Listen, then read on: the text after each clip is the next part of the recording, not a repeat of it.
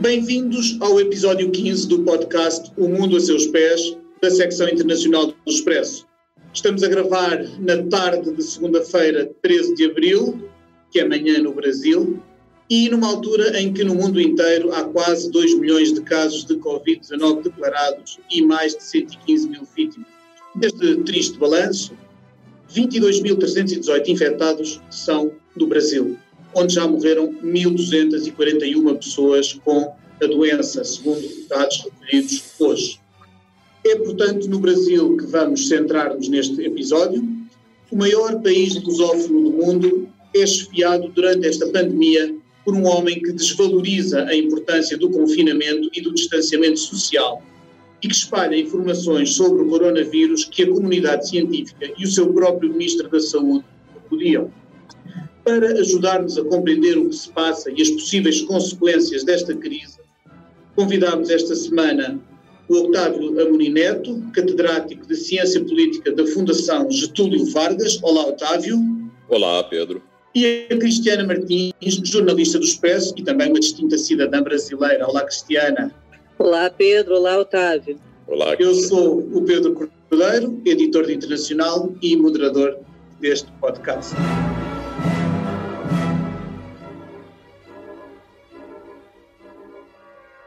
Algumas poucas autoridades, estaduais e municipais, devem abandonar o conceito de terra arrasada.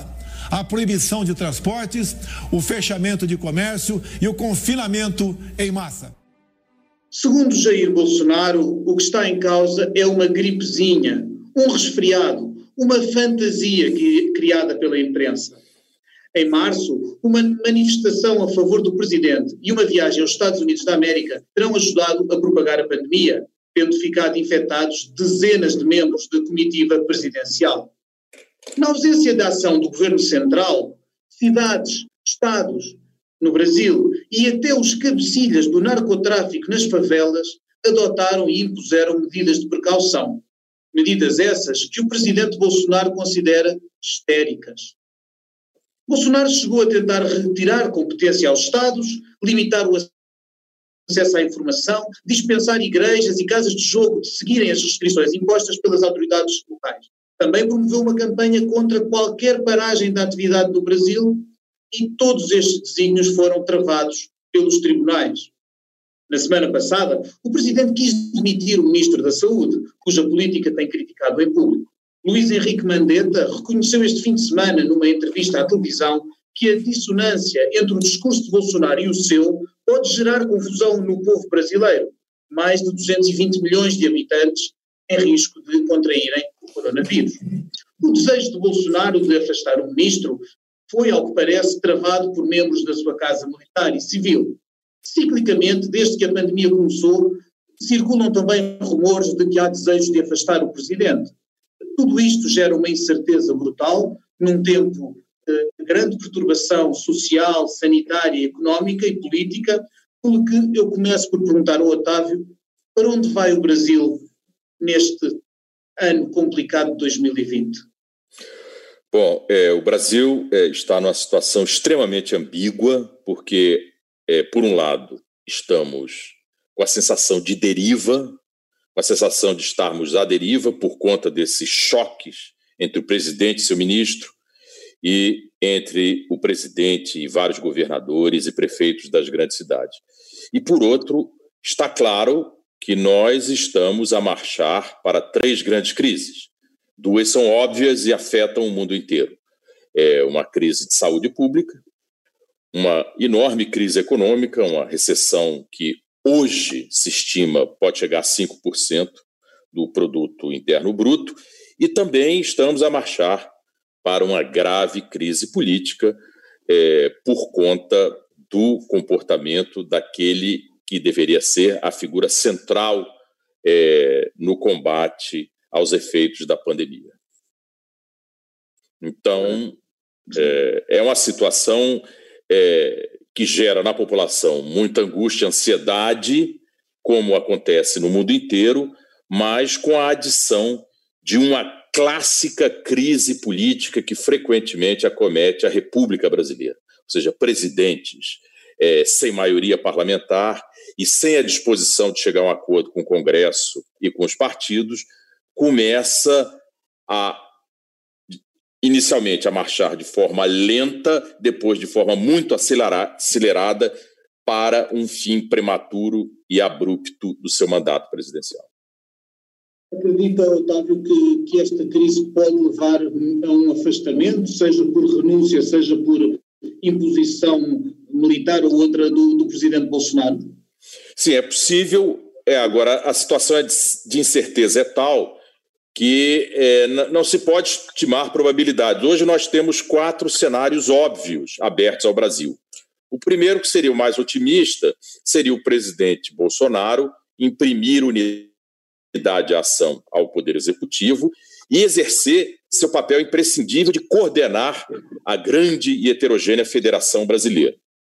E, com sorte, o Brasil poderia atravessar o ano de 2020 sem uma grande tragédia. E Bolsonaro também poderia ter a perspectiva de chegar a 2022 e concorrer à reeleição. Outra possibilidade é a continuidade da atual situação de permanente conflito entre o presidente, seu ministro da Saúde, o presidente e os governadores dos estados brasileiros, sobretudo dos maiores, né, São Paulo, Rio de Janeiro, Minas Gerais, e também contando com alguma sorte, conseguir atravessar os próximos meses que, se crer, serão os mais difíceis. Agora, se ele não tiver sorte, aí se abrem o caminho para a destituição presidencial ou para uma renúncia forçada pelas circunstâncias. Quer dizer, a situação já seria muito difícil com recessão e pandemia.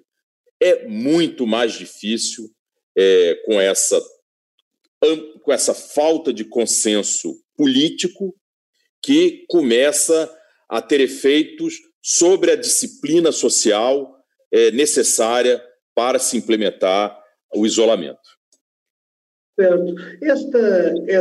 Precisamente essa contradição entre o discurso, por exemplo, de Bolsonaro e Mandetta, obviamente contribui para gerar confusão nas pessoas.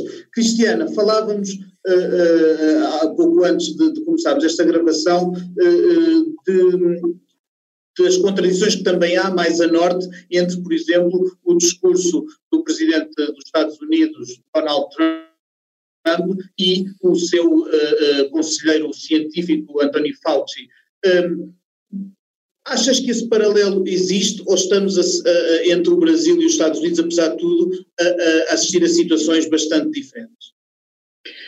Pedro, as situações são diferentes pelo próprio estágio de desenvolvimento, quer econômico, quer social, dos dois países. Mas eu acho que é muito importante aqui estabelecer um paralelismo, porque, no fundo, o próprio Bolsonaro sempre teve em Donald Trump uma espécie de referência, uma espécie de guia para a sua própria atuação, nunca escondeu isso. E, além do mais, o que se nota aqui é uma separação bastante clara entre a política de caráter mais obscurantista, digamos assim, sem uma fundamentação técnica, e os seus responsáveis ministeriais, ou no caso do Fauci, um conselheiro da Casa Branca, que são eles médicos, são, portanto, os representantes da ciência. E o que se nota, e eu concordo muito com essa abordagem do Otávio, é essa questão da divisão que se gera na sociedade. E no momento de pandemia, isso é muito grave e muito perigoso. Por quê? Por um lado, a sociedade tem mostrado algum respeito e alguma consonância com as opiniões dos técnicos, dos cientistas. Portanto, o próprio Brasil começou um movimento de recolhimento à sua maneira, ao seu clima e ao comportamento social e às condições de habitação daquela sociedade, mas começou, encontrou em 2 governadores, o governador de São Paulo e o governador do Rio de Janeiro, líderes que também incentivaram a esse isolamento social, a essa contenção de reuniões, de contatos.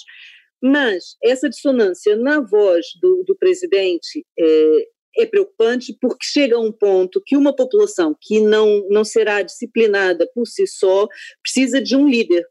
E se esse líder tem uma voz dissonante da voz da ciência, isso complica e gera aqui confusão.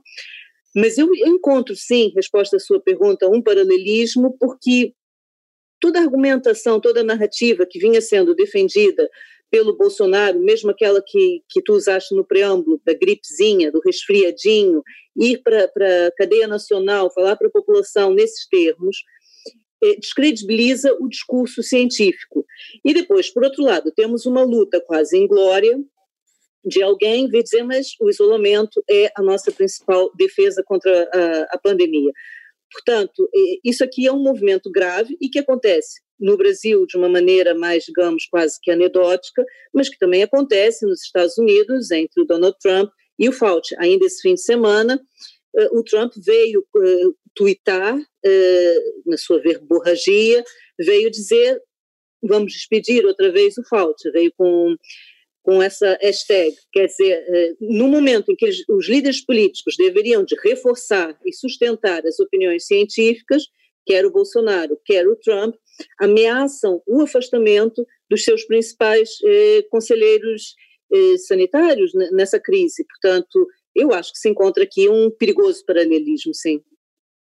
Posso fazer um comentário? Claro que sim, Otávio. Por favor. Eu só gostaria de adicionar um ponto em relação ao que disse a Cristiana, é que o Bolsonaro manteve-se constante desde o começo da crise, enquanto o Trump ensaiou e depois realizou uma mudança importante. Porque verdade. Bolsonaro continuou o mesmo, apesar do mundo ter mudado radicalmente a partir de fevereiro deste ano. Desde a posse dele em janeiro do ano passado, em janeiro de 2019, qual é o padrão de atuação do Bolsonaro diante das grandes questões que o governo dele tem que enfrentar? A primeira coisa que ele faz é transferir o custo da decisão para outros. Ano passado, durante o grande debate sobre a reforma das pensões, Bolsonaro não foi o grande líder disso. O líder da reforma das pensões foi o presidente da Câmara dos Deputados, Rodrigo Maia. Bolsonaro só interveio para pedir uma redução do sacrifício dos militares à reforma das pensões e pedir aumento salarial aos militares. É verdade. Então, foi transferência do custo da principal reforma econômica de 2019 para o Congresso. Agora, em 2020, ele fez a mesma coisa. Ele transferiu o custo do combate à pandemia aos governadores. Ele não mudou.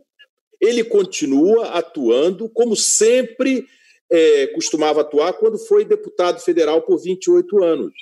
Durante 28 anos, Bolsonaro foi o líder da extrema-direita no Congresso, agindo como um lobo solitário, porque não tinha relação com nenhum partido, trocou de partido 8 vezes ao longo da sua carreira parlamentar e sempre agindo desta maneira, de uma forma muito belicosa.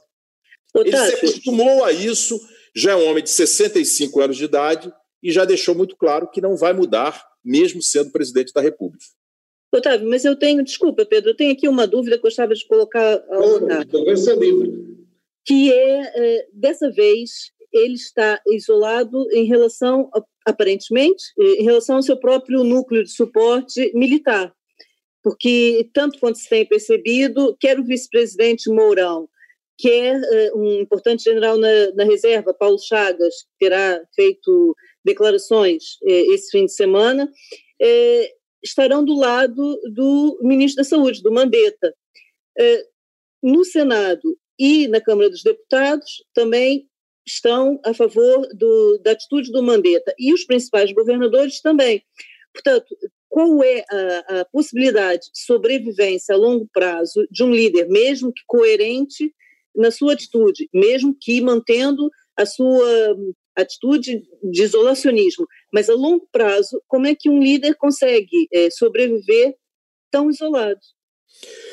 Eu concordo com você, Cristiano. O Bolsonaro acabou se isolando dentro do Poder Executivo, do qual ele é o chefe, e Isso coloca essa grande questão.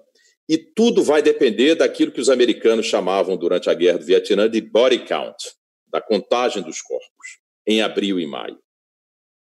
Se ele tiver sorte, e a gente sabe desde Maquiavel que os políticos precisam da fortuna para governar, ele pode escapar. Se não, se os corpos começarem a se amontoar nas ruas, como já se vê no Equador, na porta dos hospitais públicos, e se a recessão for de 5%, como começa a dizer hoje na grande imprensa brasileira, como um presidente poderá estar no Palácio Planalto em dezembro de 2022, no mês final, segundo a Constituição, do seu atual mandato.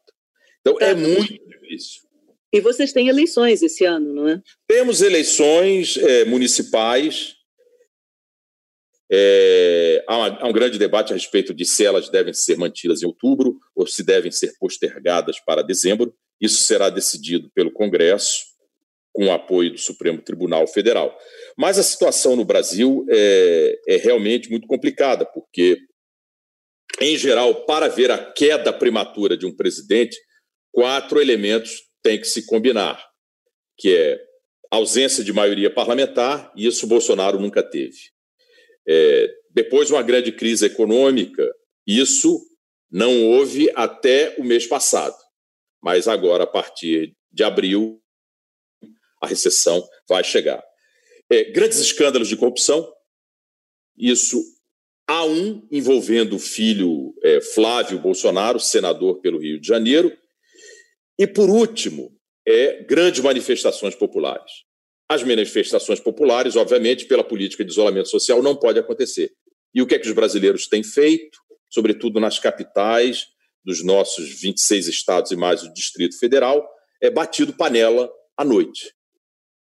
Então, é uma situação nova, inusitada, mas se o presidente não mudar, tudo indica que a situação dele vai se tornar periclitante ao longo dos meses de maio e junho. E eu acho que o Brasil tem que começar a pensar em alternativas para o dia seguinte, porque, como se não bastasse, como já disse, a crise de saúde pública, a crise econômica, teremos essa grande crise política.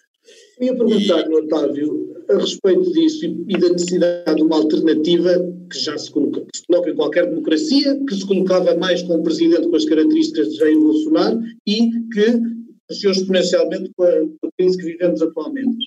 Onde está a oposição brasileira? Onde está o PT nos seus escombros pós Lula e Dilma? Onde está o PSDB? Onde estão as referências da democracia brasileira? Bom, ótima pergunta, Pedro. Com relação ao PT, o PT adotou a seguinte atitude. Ele não tem aparecido muito na crise, não tem procurado liderar a oposição a Bolsonaro e, ao mesmo tempo, rejeita a ideia de destituição de Bolsonaro. Isso é uma novidade, porque antes do PT chegar ao poder em 2002, ele havia pedido a destituição de todos os outros presidentes. Sarney, Collor, Tamar Franco, Fernando Henrique Cardoso. Até que, finalmente, provou do próprio veneno. Em 2016, Dilma Rousseff foi destituída e veio a grande crise que abre caminho para a ascensão de Bolsonaro. Agora o PT está numa situação muito difícil, porque Lula saiu da prisão, mas, ao mesmo tempo, o que é positivo para o partido, ele deixou de ser querido pela maioria dos brasileiros. Então, até porque saiu da prisão, mas os processos continuam, não é? Continuam. Ele continua sendo o grande líder do PT, o grande ativo eleitoral do partido, mas todos já sabem que ele bateu no teto dele. Ele pode chegar à segunda volta, ou um candidato do PT pode chegar à segunda volta, mas dificilmente ganhará a maioria na segunda, para emplacar novamente a presidência da República. Então, o que é que deve fazer o PT?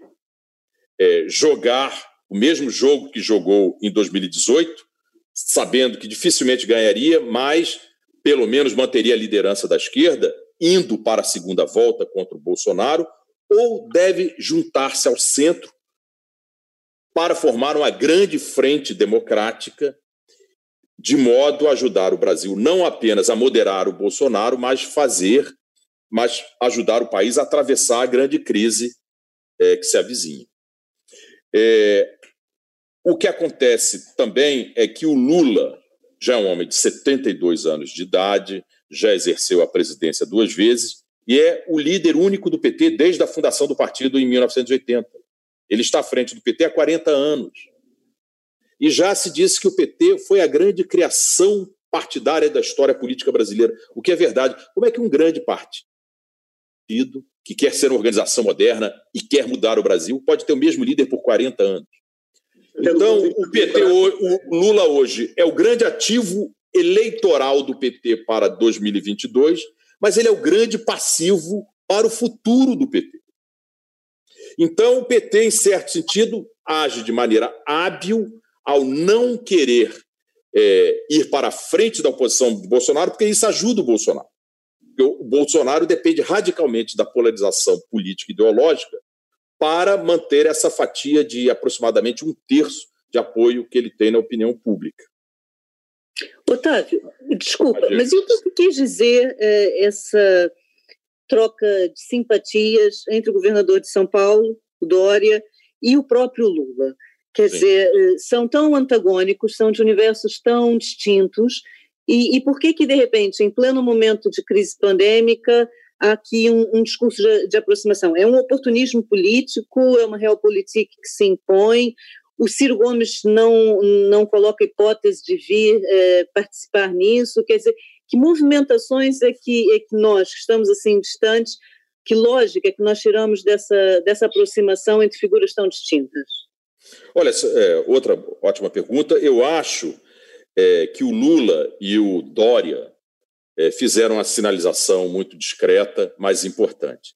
Finalmente, tivemos um sinal dos partidos que não apoiam Bolsonaro de que, caso a coisa piore muito, eles finalmente vão começar a cooperar. Ao contrário do que tem havido em Portugal, como nós havíamos discutido antes do início do nosso debate, o líder da oposição declarou-se colaborador, não mais opositor ao governo. Para o Brasil chegar a essa situação, ainda as coisas vão ter que piorar muito.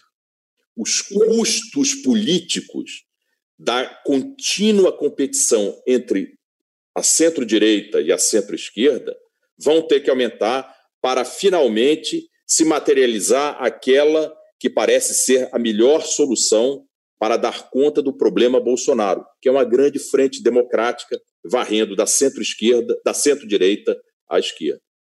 Olhando para o futuro e falando dessa triste perspectiva de as coisas piorarem muito, que infelizmente é realista, não pode ser afastada de momento, é preciso ver, nós que estamos em Portugal e numa Europa Ocidental diferente, com diferenças em relação ao Brasil, é preciso frisar que a quantidade de pessoas no Brasil que vive em condições precárias, que não tem, portanto, condições de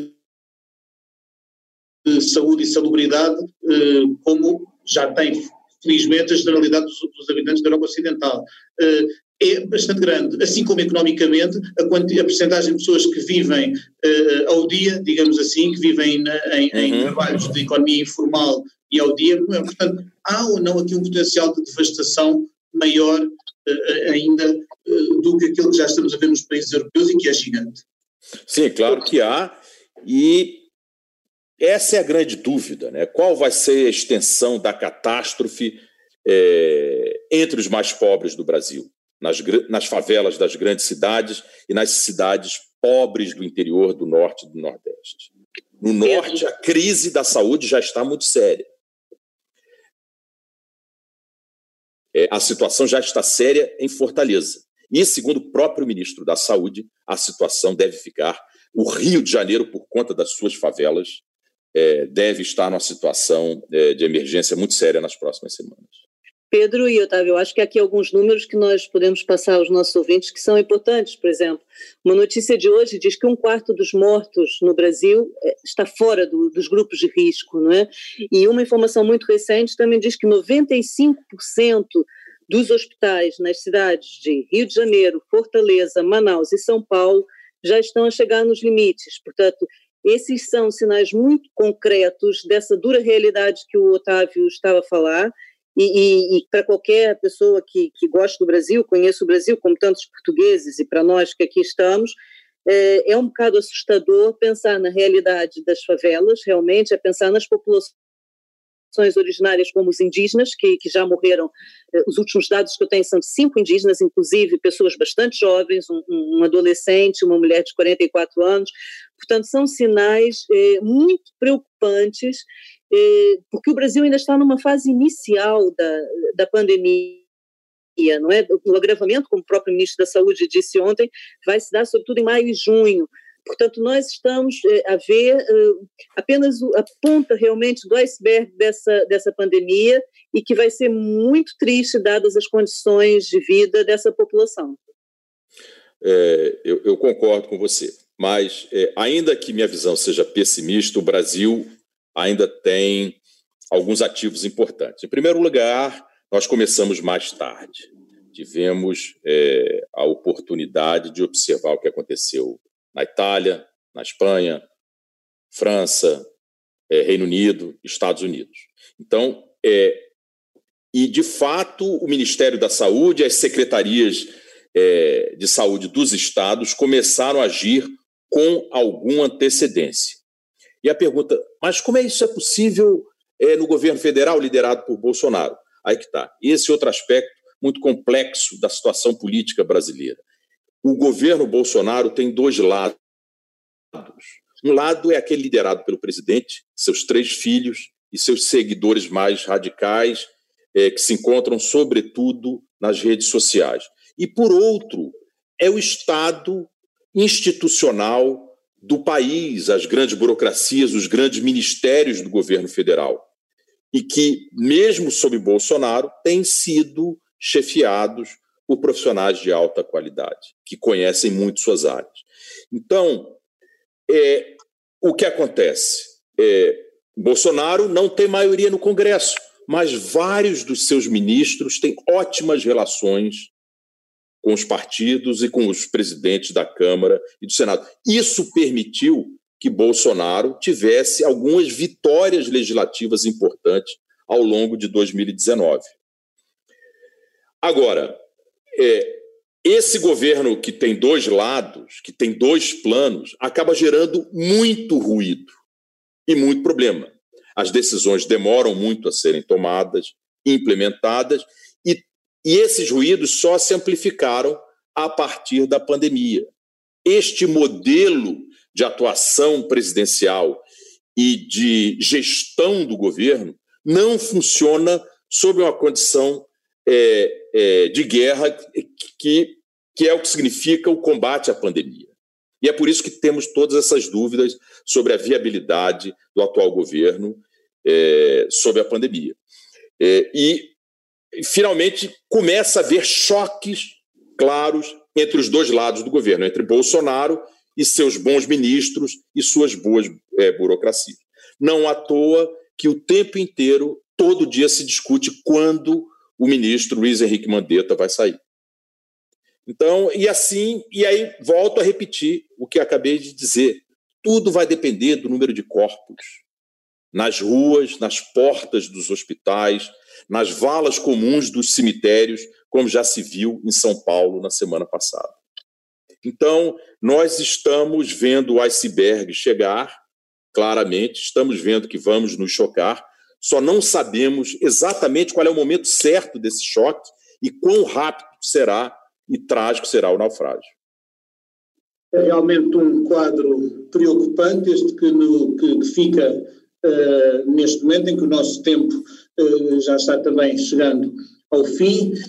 Diria que de um lado e do outro desse grande oceano Atlântico não estamos em festa pá, como na canção de Chico Buarque, mas seguramente não fará mal trocarmos ramos de alecrim se eles significarem alguma esperança. Para, já na reta final deste podcast, cabe ainda agradecer a colaboração à distância que a Manuela Gomes Soares deu na preparação deste episódio, a edição técnica do Ruben Tiago Pereira, que assegura que mesmo gravando à distância e cumprindo as orientações de distanciamento social da Direção-Geral de Saúde e da Organização Mundial da Saúde, o som chegue em condições aos nossos ouvintes, e claro que agradeço também aos meus convidados, mas não os deixo ir embora sem fazer aquela pergunta tradicional do Mundo a Seus Pés, que é, neste momento, se pudesse ir para qualquer parte do mundo, e aqui não tem, se não houvesse as restrições, obviamente, que a pandemia hoje em dia nos impõe, por onde é que gostariam de ir? Otávio, quer ser o primeiro? Bom, é muito difícil responder essa pergunta agora, porque é impossível nos livrarmos da ideia de pandemia, né? Eu já estive em Portugal várias vezes, passei o ano de 2017, 2018 em Lisboa. Eu adoraria estar no Alvalade, onde morei, em Lisboa. Mas se levar... foi o melhor bairro em que morei em toda a minha vida, e olha que eu morei em dezenas de cidades e países do mundo. Agora, se levarmos em conta a pandemia, eu gostaria de estar numa quinta em Petrópolis, aqui na Serra, perto do Rio de Janeiro, para respeitar a pandemia e poder andar um pouco, o que é fundamental para mim e o que eu não tenho podido fazer. Cristiana. Olha, seguindo o raciocínio do Otávio, que me parece um bom raciocínio, sendo a pandemia o que é e como está, eu fico em casa. Já estou aqui há mais de um mês e continuo por aqui, ajudando o nosso Sistema Nacional, o nosso Serviço Nacional de Saúde a não explodir, como parece que tem acontecido. Se não fosse a pandemia, eu cruzava os céus e ia estar com os pezinhos enfiados na água quente de Angra dos Reis, numa casa que eu conheci da última vez que estive no Brasil e de onde tenho bastante saudades. Eu gostaria muito de ir dar um abraço ao Brasil. Agradeço a todos, sobretudo aos ouvintes que estiveram aí connosco durante este episódio do podcast. Voltaremos dentro de 2 semanas com outro assunto, como sempre, no Mundo a Seus Pés. Até lá, siga toda a atualidade do Expresso. Obrigado.